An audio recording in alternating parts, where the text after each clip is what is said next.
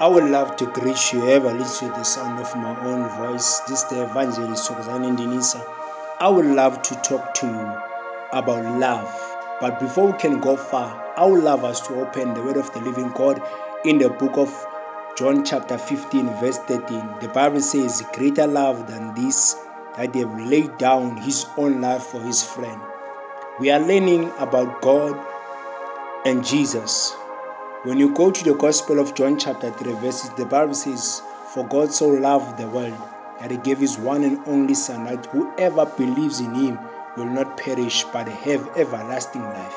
Here we learn, ladies and gentlemen, that greater love than this, that Christ Jesus have laid down his own life to demonstrate his love for us. The Bible says we are his friends. So real love, it will make you to lay down your own life for all those whom you claim to love.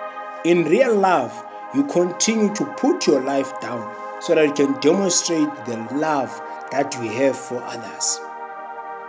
Love is a commandment from God. When you read the same chapter of John chapter 15 verse number 12, the Bible says, my commandment is this, love each other as I have loved you. God have called us as brothers and sisters all over the world to love one another.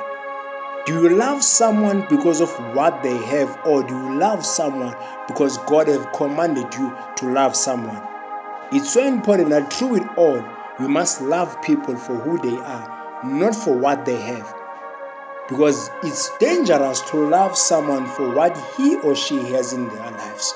Because your love will have some certain boundaries and conditions. But when you love the way God loves other people, you continue to show love and mercy towards every single individual whom you meet in your own journey.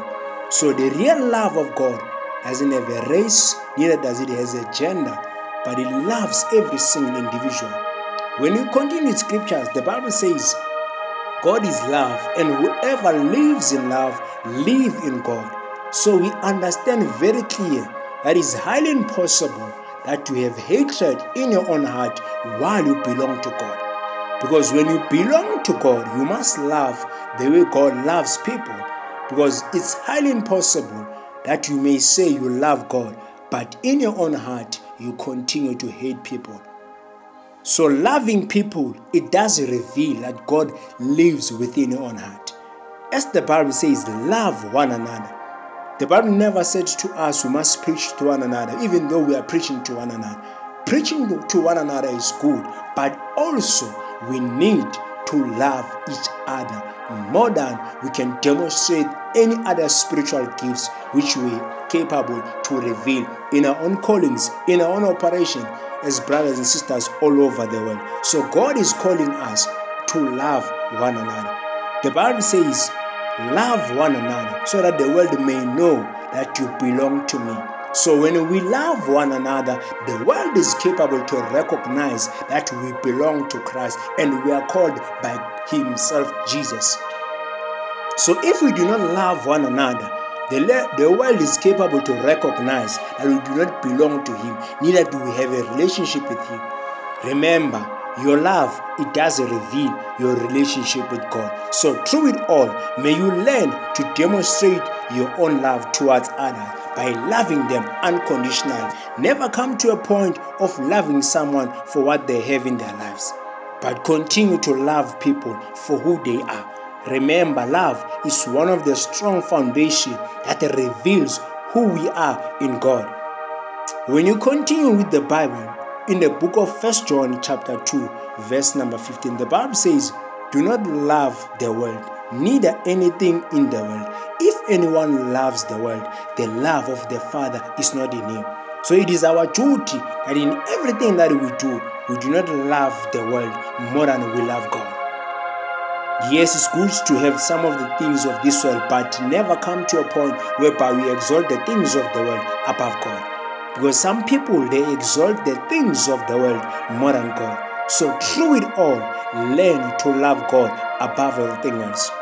When you read the Bible in the book of 1 John chapter 2 verse number 9, the Bible says, anyone who claims to be in the light but hates his brother is still in darkness. How can we know? that you are still in darkness? By hating someone who's close to you. How can we know that you are still in darkness? By making sure that you are showing hatred towards another fellow human being. As the Bible says, anyone who claims to be in the light of Christ but hates his own fellow brother, he's still in darkness. So for us to know that you belong to Christ, you must love other people unconditionally. So never come to a point whereby you love people with terms and conditions.